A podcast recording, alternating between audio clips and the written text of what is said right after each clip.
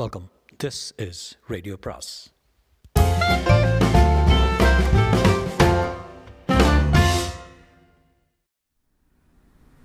அனைவருக்கும் அன்பு வணக்கம். சுஜாதாவின் மற்றொரு குறுநாவல், குறுநாவலின் பெயர் குரு பிரசாதின் கடைசி தினம், பாகம் ஒன்று.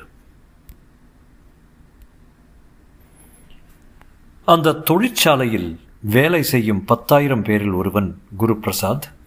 வயது இருபத்தி ஏழு, சென்ற வருஷம் கல்யாணம், மனைவி கர்ப்பமாக இருக்கிறாள். குரு என்று நண்பர்கள் அவனை கூப்பிடுவார்கள். நண்பர்கள் மிகச்சிலரே. உடன் பணிபுரியும் K P Srinivasamurthy, Anjaneyappa, Dominic, அப்புறம் ரொம்ப யோசித்து பார்த்ததில் வீட்டுக்காரரின் மகன் சத்யநாராயணா.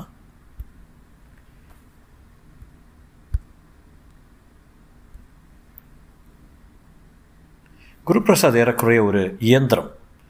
தினசரி பஸ் பிடித்து இஷ்டமில்லாமல், கவனம் ஸ்ரத்தை இல்லாமல் ரிவெட் ரிவெட் ரிவெட் ரிவெட் என்று நாள்பூரா ரிவெட் அடிக்கும் சீனியர் மெக்கானிக். வேலை செய்து எட்டு வருஷம் அனுபவம் உள்ள மகா ரிவெட். எட்டு வருஷம் என்ன அனுபவம்? ஏதாவது ஒரு மெஷின் அருகில் மேற்பார்வை, ஏதாவது ஒரு பட்டனை அமுக்குதல், ஏதாவது ஒரு பச்சை விளக்கு இருந்தால் மற்றொரு பொத்தானை அமுக்கி மணி அடுக்கிற வைக்கும் அடுக்கிற வரைக்கும் அல்லது சிவப்பு விளக்கு எரியும் வரைக்கும் காத்திருந்து, நிறுத்தி, அந்த ரீதியிலேயே இயந்திரங்களின் தவிர்க்க முடியாத மனித அங்கங்களாக நிறைய வேலைகள் ஒரு தொழிற்சாலையில் உள்ளன. இந்த வேலைகளில் ஏழு வருஷம் அனுபவம் உள்ளவன் வெறும் இயந்திரமாகி விடுவான். ஷர்ட்டுக்குள் கைவிட்டு அவன் முதுகை தடவி பார்த்தால் ஒரு சாவி கொடுக்கும் முனை தென்பட்டால் ஆச்சரியப்பட வேண்டாம். குரு பிரசாத் ஒரு சீனியர் மெக்கானிக், ஒரு தொழிலாளி. தொழிற்சாலையை விட்டு வெளியே வந்தால் ஒரு மனிதன், ஒரு கணவன். இவனிடம் பிரசித்தமாக எதுவும் கிடையாது. மிக அழகானவனோ, அருமையாக பாடக்கூடியவனோ, விளையாடக்கூடியவனோ யாதும் இல்லை. கதாநாயகத்தனம் சுத்தமாக அவனிடம் இல்லை. இந்த கதையை முழுவதும் ஆக்கிரமித்து கொள்ளப் போவது குரு பிரசாத்தின் மரணம். குரு தொழிற்சாலைக்கு சேர்ந்தபோதே பத்தொன்பது வயதுக்கு அவனுக்கு இரத்த அழுத்தம் சற்று அதிகமாகத்தான் இருந்திருக்கிறது. அப்போது பரிசோதனை செய்த டாக்டரின் இரத்த அழுத்த கருவி சற்று பழுதுபட்டு அதன் புஷ்புஷ் ரப்பர் சாதனங்களில் எங்கோ ஒரு ஊசி ஓட்டை ஏற்பட்டு அவனது அதிகப்படியான இரத்த அழுத்த நிலை அப்போது கண்டுபிடிக்கப்படவில்லை. இரத்த அழுத்த மிகையால் அவனுக்கு அவ்வப்போது லேசாக தலைவலியும், சிற்சில செகண்டுகள் தலை சுற்றும் வரும்போது எல்லாம் தொழிற்சாலை சார்ந்த டிஸ்பென்சரிக்கு சென்று ஒன்றிரண்டு ஆஸ்பிரின், டிஸ்பிரின் என்று ஏதோ ஒரு ரின்னை விழுங்குவான். தலை சுற்றல் வருகையில் பக்கத்தில் சற்று பிடித்து கொள்வான். எப்போதாவது அவன் இரத்த அழுத்தத்தை யாராவது விஷயம் தெரிந்த டாக்டர் சோதித்திருந்தால் உடனே அவர் எகிரி குதித்திருப்பார். அவன் டயஸ்டாலிக்கில் இருந்த எச்சரிக்கையை கவனித்து உடனே அவர் அவனுக்கு அவனை படுக்கையில் வீழ்த்தியிருப்பார். குரு பிரசாத் ஒரு தடவை போனது ஒரு ஆர்எம்பி ராயரிடம். இருபது வருஷங்களாக சின்ன குழந்தைகளுக்கே வைத்தியம் பார்த்து பார்த்து அவர் உலகமே, வயிற்றில் பூச்சி நெளியும் உலகம், உலகத்தின் சகல உபாதைகளுக்கும் ஒரு டோஸ் பூச்சி மருந்து சாப்பிட்டால் உடனே பழுங்கு மாதிரி துல்லியமாகிவிடும் என்பது ராயரின் சித்தாந்தம். எனவே குருபிரசாத் அவரிடம் சென்றபோது கருப்பாக டீ திரவம் போல ஒரு கலக்கல் கொடுத்து வயிற்றில் உள்ள அத்தனை மஷ்டும் வெளிவந்ததும் சரியாகிவிடும் என்று சொன்னார். அந்த மருந்தை சாப்பிட்டு விட்டு நிறைய கழிந்தான். அதன் பின் சில தினங்கள் குருவுக்கு தலைச்சுற்றல் இல்லை. எனவே அடுத்த தடவை தலைச்சுற்றல் வந்தபோது தானாகவே பேதி மருந்தும் ஆண்டிப்பார் பூச்சி மருந்தும் சாப்பிட ஆரம்பித்தார். இதற்கிடையில் குருவின் இரத்த அழுத்தம் நாளொரு மேனியும் பொழுதொரு வண்ணவுமாக அதிகமாகிக் கொண்டே வந்திருக்கிறது. போன வருஷம் குருவுக்கு கல்யாணம். கோட்டை ஸ்ரீனிவாச பெருமாள் கோயிலில் நடந்தது கல்யாணம். சரஸ்வதி அவன் உசரமே இருந்தாள். குரு பிரசாத் தங்கியிருந்த வீட்டுக்காரர் தும்கூர் நாராயணராவிடம், நம் வீட்டில் ஒரு பையன் இருக்கிறான், ஃபேக்டரி வேலை பூர்த்தி, அறநூறு ரூபாய் சம்பளம், ரொம்ப நல்ல பிள்ளை என்று சொல்லி அவர் தம் மகள் சரஸ்வதிக்கு குருவின் பெற்றோர்களையும் சந்தித்து சரஸ்வதியை பார்த்து பிடித்து போய் சுமங்கலி பிராப்தம், மாங்கல்ய பாக்கியம், பொருத்தம் எல்லாம் ஸ்லாக்கியமாக இருப்பதாக ஜாதகம் பார்த்து சொல்ல, எந்த சொர்க்கத்திலும் இவ்வளவு சீக்கிரம் கல்யாணம் நிச்சயமானதில்லை. சரியாக அஞ்சு வாரம் குரு பிரசாத் சரஸ்வதியை மணந்து மாடியில் கூடி வைத்து விட்டான். ஹனிமூன் போக லீவ் இல்லை. நகரத்தின் அத்தனை தியேட்டர்களையும் படையெடுத்து இரவெல்லாம் விழித்திருந்து படுத்து கல்யாணத்துக்கு பின் ஒரு தடவை தான் சரஸ்வதி விலகியிருந்தாள். குரு ஏதோ ஒரு ஆவேசத்துடன் அவசரத்துடன் சரஸ்வதியை அடைந்தான். அவள் மார்பில் அவன் முழுசாக படுக்கும்போது அவளுக்கு மூச்சு முட்டி திணறும். தீர்ந்து போகாதா, தீர்ந்து போகாதா என்று காத்திருந்து பெருசாக டீசல் பஸ்ஸின் உபரிக்காற்று போல மூச்சு விட்டு அவன் இறங்க சரஸ்வதி அப்பாடா என்று தூங்குவாள். நம் கதை ஆரம்பிக்கிற சமயம் சரஸ்வதி மிகவும் கர்ப்பமாகி பெரிய வயிறு, முகமெல்லாம் பாங்காக சற்று சதை போட்டு அழகாக பளபளப்பாக இருந்தாள். வெல்கம் வெல்கம் என்று இருக்கிற தலைகாணி உரையெல்லாம் எம்ப்ராய்டரி போட்டு கொண்டிருந்தாள். இப்போவோ நாளைக்கோ பிரசவம் என்று கணக்கில் அகப்படாத கடைசியில் கடைசி வாரத்தில் இருந்தாள். இனி முதல் தினம் காலை குரு சரஸ்வதியை டாக்டர் சாரதாபாயிடம் அழைத்து சென்றிருந்தான். சாரதாபாய் அவளை பரிசோதித்துவிட்டு, பொசிஷன் எல்லாம் சரியாகவே இருக்கிறது, மெலிதான திரவம் வடிவது பற்றி கவலைப்பட வேண்டாம், இன்னும் ஒரு வாரத்தில் ஆகிவிடும் என்று மாத்திரைகள் எழுதி தந்தாள். குரு அவளிடம் தன் தலைவலியை பற்றி கேட்கலாமா என்று யோசித்தான். டாக்டரின் இளம் தோற்றம் அவனுக்கு கொஞ்சம் அவநம்பிக்கையாக இருந்தது. லேடி டாக்டர் அழகாக இருக்கக்கூடாது. நிறைய பவுடர் போட்டு மெலிதாக லிப்ஸ்டிக் போட்டுக்கொண்டு குனியும் போது மார்பு தெரிவதை பற்றி சற்று தாமதித்தே கவலைப்படுவதை பார்த்த குருவுக்கு ரொம்ப நாளான ரொம்ப நாளானதால் சற்று வீரியம் புரண்டது. சத்யநாராயணா அழைத்து போவதாக சொல்லியிருக்கிறான். சரஸ்வதியை பார்த்தான். தலையெல்லாம் கலைந்து புடவை தூக்கி கட்டப்பட்டு நெற்றியை சுருக்கி கொண்டு, அப்பா எவ்வளோ பெரிய வயிறு, பெண் குழந்தையா என்ன? ஏதோ ஒரு குழந்தை. சமர்த்தாக வெளியே வந்தால் போதுமானது. ஆட்டோவை மெல்ல ஓட்டச் செய்து தன் மனைவி அசங்காமல் மெல்ல வீட்டுக்கு அழைத்து சென்றான். மூன்றாவது பிளாக்குக்கு சென்று சரஸ்வதியின் அம்மாவுக்கு உடனே வரும்படி தந்தி கொடுத்தான். இஎஸ்ஐ ஆஸ்பத்திரி வழியாக செல்லும்போது தன் தலைவலியை ஒரு தடவை தீர விசாரிக்க வேண்டும். புதுசாக ஒரு டாக்டர் வந்திருக்கிறாராம், நன்றாக பார்த்திருக்கிறார் பார்க்கிறாராம். இந்த ஃபேக்டரி டாக்டரிடமாவது காட்ட வேண்டும். இந்த தலைவலி ஏறக்குறைய கூட பிறந்ததாகிவிட்டது, ஒட்டி கொண்டு விட்டது. ஒன்றில்லை ஒன்று செய்தாக வேண்டும். அதிக நாள் ஒத்தி போடுவது பிரயோஜனமில்லை. இன்று இன்றே லீவ் எடுத்துக்கொண்டு இஎஸ்ஐ ஆஸ்பத்திரிக்கு போய் பார்த்தால் என்ன? இன்று வேண்டாம், பிரசவமாகட்டும். பிரசவத்தின் போது அதிக லீவ் எடுத்துக்கொள்ள வேண்டி வரும். எல்லா லீவையும் இப்போதே திருக்கக்கூடாது. வீட்டுக்கு வந்து மண்ணெண்ணெய் ஸ்டவ் பற்ற வைத்து காப்பி போட்டு அவளுக்கு காப்பி கொடுத்து தானும் சாப்பிட்டான். சரஸ்வதி தன் வயிற்றில் அவன் கையை பற்றி இழுத்து வைத்து கொண்டாள். புடவை முடிச்சுக்குள் கைவிட்டு சூடாக வயிற்றை தொட்டு பார்க்க உள்ளே குழந்தை உதைப்பதை உணர்ந்தான். பிரசன்னா டேய் என்றான். ஆண் பிள்ளைன்னு தெரியுமா என்று சிரித்து படுத்துக்கொண்டு உறங்கி போனாள். கடிகாரத்தை பார்த்தான். ஃபேக்ட்ரி பஸ் வருவதற்கு இன்னும் ஒரு மணி நேரம் இருக்கிறது. இந்த தலை நோவு சின்னதாக ஒரு தூக்கம் போடலாம். கனவு கண்டான். இரட்டை குழந்தைகளை வளர்க்க முடியவில்லை என்று ஒரு குழந்தையை யார் வீட்டிலே கொடுத்து விடுகிறார்கள். திருப்பி கேட்டால் தரமாட்டேன் என்கிறார்கள். பிரசன்னா பிரசன்னா என்று கூப்பிட உள்ளே இருந்த அப்பா அப்பா என்று குரல் மட்டும் கேட்கிறது. எழுந்து விட்டான். முகத்தில் தண்ணீர் அடித்து கழுவிக்கொண்டான். சரஸ்வதியை பார்த்தால் நிம்மதியாக தூங்கிக் கொண்டிருந்தாள். எழுப்ப வேண்டாம். கதவை வெளியிலிருந்து பூட்டிக் கொண்டு சென்று விடலாம். உள்ளே இருந்தும் திறக்க முடியும். குரு வீட்டை விட்டு வெளியே வந்து பத்து தப்படி நடந்ததும் ஒரு தடவை அந்த தலை சுற்றல் வந்து சமாளித்து கொண்டான். காலை வெளிக்கு போகவில்லை, அதனால் தான் தலைவலியும் போகவில்லை. இரண்டரைக்கு தொழிற்சாலையின் பச்சை பஸ் வந்தது. அதில் ஏறிக்கொண்டு நாலு வருஷமாக தினம் உட்காரும் பின்பக்கத்து ஏழாவது சீட்டில் உட்கார்ந்தான். மற்ற தொழிலாளர்கள் எல்லாரும் வெளியே பார்த்து கொண்டோ அல்லது பத்திரிகை படித்து கொண்டோ மௌனமாக பிரயாணம் செய்தார்கள். யூனியன் ஆசாமி ஒருவன் மட்டும் சத்தம் போட்டு பேசிக்கொண்டிருந்தான். மேனேஜரை பற்றி அவன் இவன் என்று அவன் அன்னுயனமாக பேசிக்கொண்டிருந்ததை பற் மற்ற சிலர் ரசித்து கொண்டிருந்தார்கள். குரு பிரசாத் வெளியே பார்த்தான். அந்த மாதிரி வீடு வாங்க வேண்டும். சரஸ்வதியின் சூடான வயிற்றை வயிற்று ஜீவனை ஒரு தடவை உணர்ந்தது. அவன் உதட்டில் புன்னகையாக மலர்ந்தது. சரஸ்வதி பாவம், இந்த வயிற்றிலும் ஸ்டூல் கொள்ளாமல் உட்கார்ந்து கொண்டு சமையல் செய்து விடுகிறாள். அவள் அம்மா கொஞ்சம் முன்னால் வந்தால் என்ன? மருமகளுக்குத்தான் பிரசவம் முடிந்து விட்டதே. அவர்கள் குடும்பத்தில் சமீபத்தில் மூன்று பிறப்புகள். சரஸ்வதியின் அண்ணன் மனைவிக்கு, அப்புறம் அவள் அக்கா மனோவுக்கு இரண்டாவது பிரசவம், அப்புறம் சரஸ்வதிக்கு. ஊருக்கு அனுப்ப மாட்டேன் என்று சொல்லிவிட்டதில் அவர்கள் எல்லோருக்கும் கோபம். பெங்களூரில் இல்லாத வசதியாக என்ன? அவள் தான் இங்கே வரட்டுமே. நிச்சயம் மகன்தான். குரு பிரசன்னா என்று பெயர் வைக்க வேண்டும். எல்லாவற்றிலும் ஒரு குரு வேண்டும். அவன் அப்பா குருராஜ், இவன் குரு பிரசாத், மகன் குரு பிரசன்னா. குரு குரு குரு மாறி மாறி புனரபி ஜனனம் புனரபி மரணம் என்று ராதா ஜெயலக்ஷ்மி இசைத்தட்டில் கேட்டது ஞாபகம் வந்தது. அவ்வளவுதான் ஞாபகம் இருக்கிறது. அவனுக்கு அடுத்த வரி கேட்டால் தெரியாது. குரு பிரசாத்தின் படிப்பெல்லாம் வார பத்திரிகையோடு சரி. விஜய சித்ரா படிப்பான். அதிலும் பொம்மை பார்ப்பது தான் அதிகம். ஃபிலிம்ஃபேர் பத்து சீட் தள்ளி ஒரு பெண் வைத்திருந்தான் வைத்திருந்தால் சிவப்பு அட்டை மட்டும் தெரிந்தது. திடீரென்று அந்த ஃபிலிம்ஃபேரை பார்த்தே ஆக வேண்டும் என்று தோன்றியது. ஒரு பிரதி வாங்கிவிடலாம்.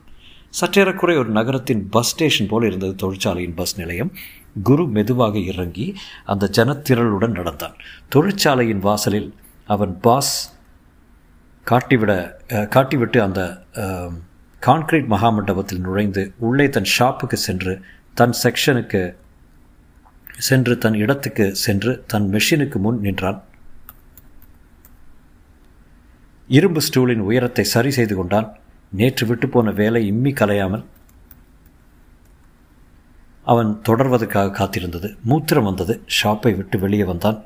Working class unit unity zindabad என்று செங்கல் சிவப்பில் சுவரில் எழுதியிருந்தது. பெண்கள் ரெஸ்ட் ரூமை கடக்கையில் ஒட்டுமொத்தமாக பெண் வாசனை அடித்தது. உள்ளே கலகல என்று கலைக்கப்பட்ட பறவை கூடு போல சத்தம் கேட்டது.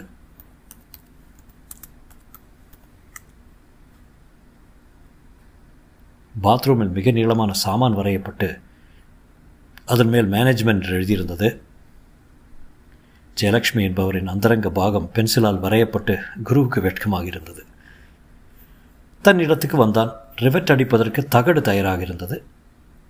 சூப்பர்வைசர் ஜாப் கார்டை மேசையில் வைத்துவிட்டு சென்றிருந்தான். மூன்று செகண்டுக்கு ஒரு ரிவெட் அடித்தால் சாதாரண சம்பளம், இரண்டு செகண்டுக்கு ஒன்று என்று அடித்தால் மூன்று ரூபாயும், செகண்டுகளுக்கு ஒன்று என்று அடித்தால் ஐந்து ரூபாயும் இன்சென்டிவ் கிடைக்கும். செகண்டுக்கு ஒன்று செத்தாலும் முடியாது. மூன்று மணிக்கு அப்புறம் மார்வலிக்கும். குரு பிரசாத் ரிவெட் அடிக்க ஆரம்பித்தான். டட்டக் டட்டக் டட்டக் டட்டக். வேலை ஒன்றும் இல்லை, சுலபம்தான். இடது கையில் தகட்டை கொடுத்து காலால் ஒரு மிதி, கொடு மிதி, கொடு மிதி, கொடு மிதி. அந்த சமயத்தில் தான் அவன் தலைவலி சற்று அதிகமாகி சற்று நேரம் விற்றென்று சுற்று சுற்றியது. வேலை செய்வதை நிறுத்திவிட்டு சற்று நேரம் வெறித்து பார்த்தான். தூரத்தில் அந்த பெண்ணின் மார்பின் முன் அந்தரத்தில் ஒரு மஞ்சள் வட்டம் தெரிந்தது. முட்டைக்கரு போல காதுக்குள் விற்றென்று சப்தம் கேட்டது. சே, இன்றைக்கு ஃபேக்ட்ரிக்கு வந்திருக்கக்கூடாது, பேசாமல் வீட்டிலே உட்கார்ந்திருக்க வேண்டும். சற்று நேரம் கழித்து சரியாகி விட்டது போல இருந்தது. மறுபடியும் மிஷினை இயக்க ஆரம்பித்தான். முப்பது செகண்டில் மறுபடியும் அந்த விற்று கேட்க நிறுத்திவிட்டான். தலைவலி இப்போது ஸ்பஷ்டமாக தெரிந்தது. எழுந்து சூப்பர்வைசரிடம் அனுமதி கேட்டுக்கொண்டு தொழிற்சாலை டிஸ்பென்சரிக்கு நடந்தான். டிஸ்பென்சரி சுத்தமாக இருந்தது. ஸ்டீல் நாற்காலிகள் காலியாக காத்திருக்க மருந்து வாசனை அடித்தது. கண்ணாடி தடுப்புக்கு பின் ரெஸ்ட் ரூம் இருந்தது. மெடிக்கல் ஆஃபீஸருக்கு தனி அறை இருந்தது. அந்த சின்ன ஜன்னல் சதுரத்துக்கு பின்னால் உட்கார்ந்திருந்த மலையாள நர்ஸ் கூட கர்ப்பமாக இருந்தாள். குரு பிரசாத்தை பார்த்து பெயர் கேட்டாள். Guru Prasad, staff number one seven one six three, section assembly. என்ன உனக்கு? தலைநோவு. சொல்லி முடப்பதற்குள் இளம் சிவப்பில் ஒரு மாத்திரையும் பிளாஸ்டிக் கவுன்சில் கிளாஸில் தண்ணீரும் தந்தாள். அங்கிருந்த ராட்சச பாட்டில்களை பார்த்தான். எம்ஐஎஸ் ட்ரை கார்பனேட் என்றெல்லாம் எழுதியிருந்ததை படிக்க முடிந்தது. சற்று தெளிந்திருக்கிறது. சற்று முன் பட்ஜ் என்று இருந்தது. மாத்திரையை விழுங்கிவிட்டு தேங்க்ஸ் சொல்லிவிட்டு செக்ஷனுக்கு திரும்பினான். வருகிற வழியில் யூனியன் ஆஃபீஸ் இருந்தது. உள்ளே பெஞ்ச் போட்டு எட்டு பேர் உட்கார்ந்து பேசி கொண்டிருந்தார்கள். இவர்களுக்கெல்லாம் டியூட்டி கிடையாதா என்று யோசித்தான். உள்ளே கருப்பாக மேஜையில் இங்க் கொட்டி காய்ந்திருந்தது. நிறைய கோந்து பாட்டில்கள் இருந்தன. ஒரு காத்ரேஜ் அலமாரி இருந்தது. உள்ளே வெளிதேச தலைவர்களின் படங்கள் இருந்தன. குரு பிரசாத் நின்று ஜன்னல் வழியாக எட்டி பார்த்தான். என்னப்பா? குரு யோசித்தான். கேட்டு பார்க்கலாம், இவர்களால் ஏதாவது செய்ய முடியுமான்னு. என்னோடய எல்டிசி பணம் வரணும், கொடுக்கவே மாட்டேங்கிறாங்க. அக்கௌண்ட்டில் மூணு மாதம் ஆச்சு, இன்னும் வந்து சேரலை. இழுக்கடிக்கிறாங்க சார். உன் பேர் என்ன? Guru Prasad. Staff number one seven one six three. நம்ம யூனியன் மெம்பரா இல்லை அவங்களா? குரு யோசித்தான். அவன் எதிலும் மெம்பர் இல்லை, நம்மது தான் என்று முணுமுணுத்தான். சந்தா கட்னியா? யாரும் கேட்கல. உடனே அந்த யூனியன் அசாமி முகம் சிவந்து கோபித்தான். வந்து கேட்பாங்களா? நீங்களாக வந்து சந்தா கட்டணும். கடமை உணர்ச்சி வேண்டாம். உங்களுக்காக யூனியன் தியாகம் பண்ணி இருக்குல்ல. லீடர்ஸ் எல்லாம் ஜெயிலுக்கு போகலை. குருவுக்கு பதில் தெரியவில்லை. போன மாதம் அரியர்ஸ் வந்தது, அது யார் வாங்கி கொடுத்தாங்க? சிடி சிடிஎஸ் இன்ஸ்டால்மெண்ட் வந்தது, யார் வாங்கி கொடுத்தாங்க? ப்ரொடெக்ஷன் போ போனஸ் வந்தது, அது சந்தா கட்டியா முதல்ல. சில்லறையே இல்லை என்கிட்ட என்றான் குரு. சூளை மகனே, எல்டிசிக்கு மட்டும் நாங்கள் நாய் மாதிரி அலைஞ்சு வாதாடி உனக்கு வாங்கி கொடுக்கணுமா? சாவுக்ராக்கி ஓடியா, ஓடிப்போ, வந்து சேர்ந்தான் பாரு. யோ என்றான் குரு மெல்லிதான கோபத்துடன், அதே சமயம் பயத்துடன். அதற்குள் வத்தலாக இருந்த ஒரு யூனியன் ஆசாமி இவன் அவங்க ஆள் இவன் அவங்க ஆள் உஸ்தாத் என்றான். குருவின் கழுத்தின் பின்பக்கம் கை கொடுத்து செல்லமாக அவனை தள்ள தடுமாறி சற்று தூரம் சென்று திரும்பி பார்த்தான் குரு. எட்டு பேரும் சிரித்து கொண்டிருந்தார்கள். அவனை உந்தி தள்ளியவன் ஒரு உபதலைவன். பெயர் கிருஷ்ணய்யா. குருவுக்கு அவன் பெயர் தெரியும். எல்லா கலகங்களிலும் அவன் முன்னணியில் இருப்பான். குருவுக்கு அவமானத்தில் அழுகை வந்தது. கோபம் சூழ்ந்தது. நான் வந்ததே தப்பு, எல்லோரும் சாக்கடை ஆசாமிகள்னு மனத்துக்குள் திட்டிக்கொண்டே நடந்தான். தன் இருக்கைக்கு வந்தான். Rivet rivet rivet. நாலரை மணிக்கு காப்பி வரும். நாளை காலுக்கு எல்லாரும் தத்தம் எவர் சில்வர் டம்ளர்களுடன் காஃபி வண்டி வர தயாரானார்கள். குரு வெறுப்பில் இன்னும் ரிவெட் அடித்துக் கொண்டிருந்தார். அருகில் இருந்த ஸ்ரீனிவாசமூர்த்தி, "வாப்பா, கம்பெனிக்கு இவ்வளோ உழைக்காத" என்றான். ஸ்ரீனிவாசமூர்த்தியின் டம்ளர் பலபல என்று இருந்தது. மெஷின் ஷாப்பில் அதற்கு பூன் போட்டு Srinivasamurthy staff number one six one eight seven என்று அமர்க்களமாக வைத்திருந்தான். ஸ்ரீனிவாசமூர்த்திக்கு உடம்பு சரியில்லை என்று சொல்லி பொய் சர்டிஃபிகேட்டில் தினப்படி பால் சாப்பிடுவான். எட்டு பெஞ்சு தாண்டி ஏஞ்சல் மேரி என்பவளை கீப்பாக வைத்துக் கொண்டிருக்கிறான் என்று சொல்லி சொல்ல கேள்வி. ஸ்ரீனிவாசமூர்த்தி யூனியன் ஆக்டிவ் ஒர்க்கர் என்பது எப்போதும் சில்க் சட்டை தான் அணிவான். இரண்டு மணி நேரம் அலுங்காமல் உழைப்பான். இன்சென்டிவ் என்னவோ அவனுக்கு முழுசாக கிடைக்கும். அவனுக்கு செய்து கொடுக்க அத்தனை ஆட்கள் இருக்கிறார்கள். அந்த தொழிற்சாலையின் ஒர்க்கிங் கிளாஸ் வம்சாவளியில் ஸ்ரீனிவாசமூர்த்தி ஒரு முக்கியமான உபதலைவன். கிருஷ்ணய்யாவுக்கு வலதுகை. கிருஷ்ணய்யாவும் ஸ்ரீனிவாசமும் ஒன்று ஒன்றாக சேர்ந்தே செல்வார்கள். ஒரு தடவை உமர்கையாம் என்ற ரெஸ்டாரண்ட்டில் ஃப்ளோர் ஷோ நடக்கையில் நடனமாடிய பெண்ணின் ரவிக்கைக்குள் கைவிட்ட போது கூட இரண்டு பேரும் சேர்ந்தாற்போல் உதை வாங்கி உதவி உதடு வீங்கி வீடு வந்து சேர்ந்தார்கள். கிருஷ்ணய்யாவின் மேல் நான்கு என்கொயரி இருக்கிறது. என்கொயரி நடத்தும் ஆஃபீஸ்களை பயமுறுத்தி வைத்திருக்கிறான். ஏதாவது இசைக்கேடாக தீர்ப்பளித்து ராத்திரி கத்தி குத்து ஏற்பட்டால் தான் பொறுப்பல்ல என்று எச்சரித்திருக்கிறான். கிருஷ்ணய்யா வத்தலான ஆசாமி என்றால் வெறும் குண்டர்கள் நிறைய பேரை அடியாட்களாக வைத்திருக்கிறான். அவனுக்கு யூனியன் சித்தாந்தங்கள், மார்க்சிசம், ட்ரேட் யூனியன் இயக்கம் என்று எதுவும் தெரியாது. அடி, உதை, திட்டு இவ்வளவுதான் அவன் ஆயுதங்கள். அப்புறம் பேச்சு. மாலை ஆறு மணி. ஸ்ரீனிவாசமூர்த்தி குரு பிரசாதை பார்த்து, "ஏன் ஒரு மாதிரி இருக்க?" என்றான். "தலைவலி" என்றான் குரு. "தலைவலி என்றால் அரை ஷிஃப்ட் லீவ் எடுத்துக்கிட்டு வீட்டுக்கு போயேன். ஏழு மணிக்கு ஓடி ஓட்டி பஸ்ஸில் வரும்" என்றான். "பரவாயில்ல, சமாளிச்சிடுறேன்" என்றான் குரு. மாலை ஆறு நாற்பத்தி ஐந்து மணிக்கு ஃபேக்ட்ரி வேறுவித ச சப்த நிசப்தங்களுடன் வேறுவித விளக்கொளியில் வித்தியாசமாக இருந்தது. குரு பிரசாத் அப்படியே உட்கார்ந்து கொண்டான். அவனது இரத்த அழுத்தம் மிக அதிகமாக இருந்தது. மூளைக்குள் சிறு சில இடங்களில் இரத்த நாளங்கள் வெடித்து மெலிதாக மண்டைக்குள் இரத்தம் கசிய அவனுக்கு கண்கள் இருண்டன. அவன் வெறுத்து பார்ப்பதை ஸ்ரீனிவாசமூர்த்தி பார்த்தான். இப்போது குருவின் மூளை பிரசே பிரதேசத்தில் பற்பல இடங்களில் இரத்த குழாய்கள் வெடித்தன. ஹெமரேஜ், சின்ன சின்ன இரத்த ஓடைகள் மூளையில் மிதந்து கொண்டிருக்கும் திரவத்துடன் கலந்தன. திசுக்கள் நாசமாயின. கொப்பளித்த இரத்தம் அவன் உணர்வை தாக்க மெதுவாக நினைவிழந்தான். அப்படியே அந்த மெஷின் அருகில் சாய்ந்தான். ஸ்ரீனிவாசமூர்த்தி உடனே ஓடிப்போய் அவனை பிடித்துக்கொண்டு, "குரு, குரு, இங்கே பாரு" என்றான். தொடரும்.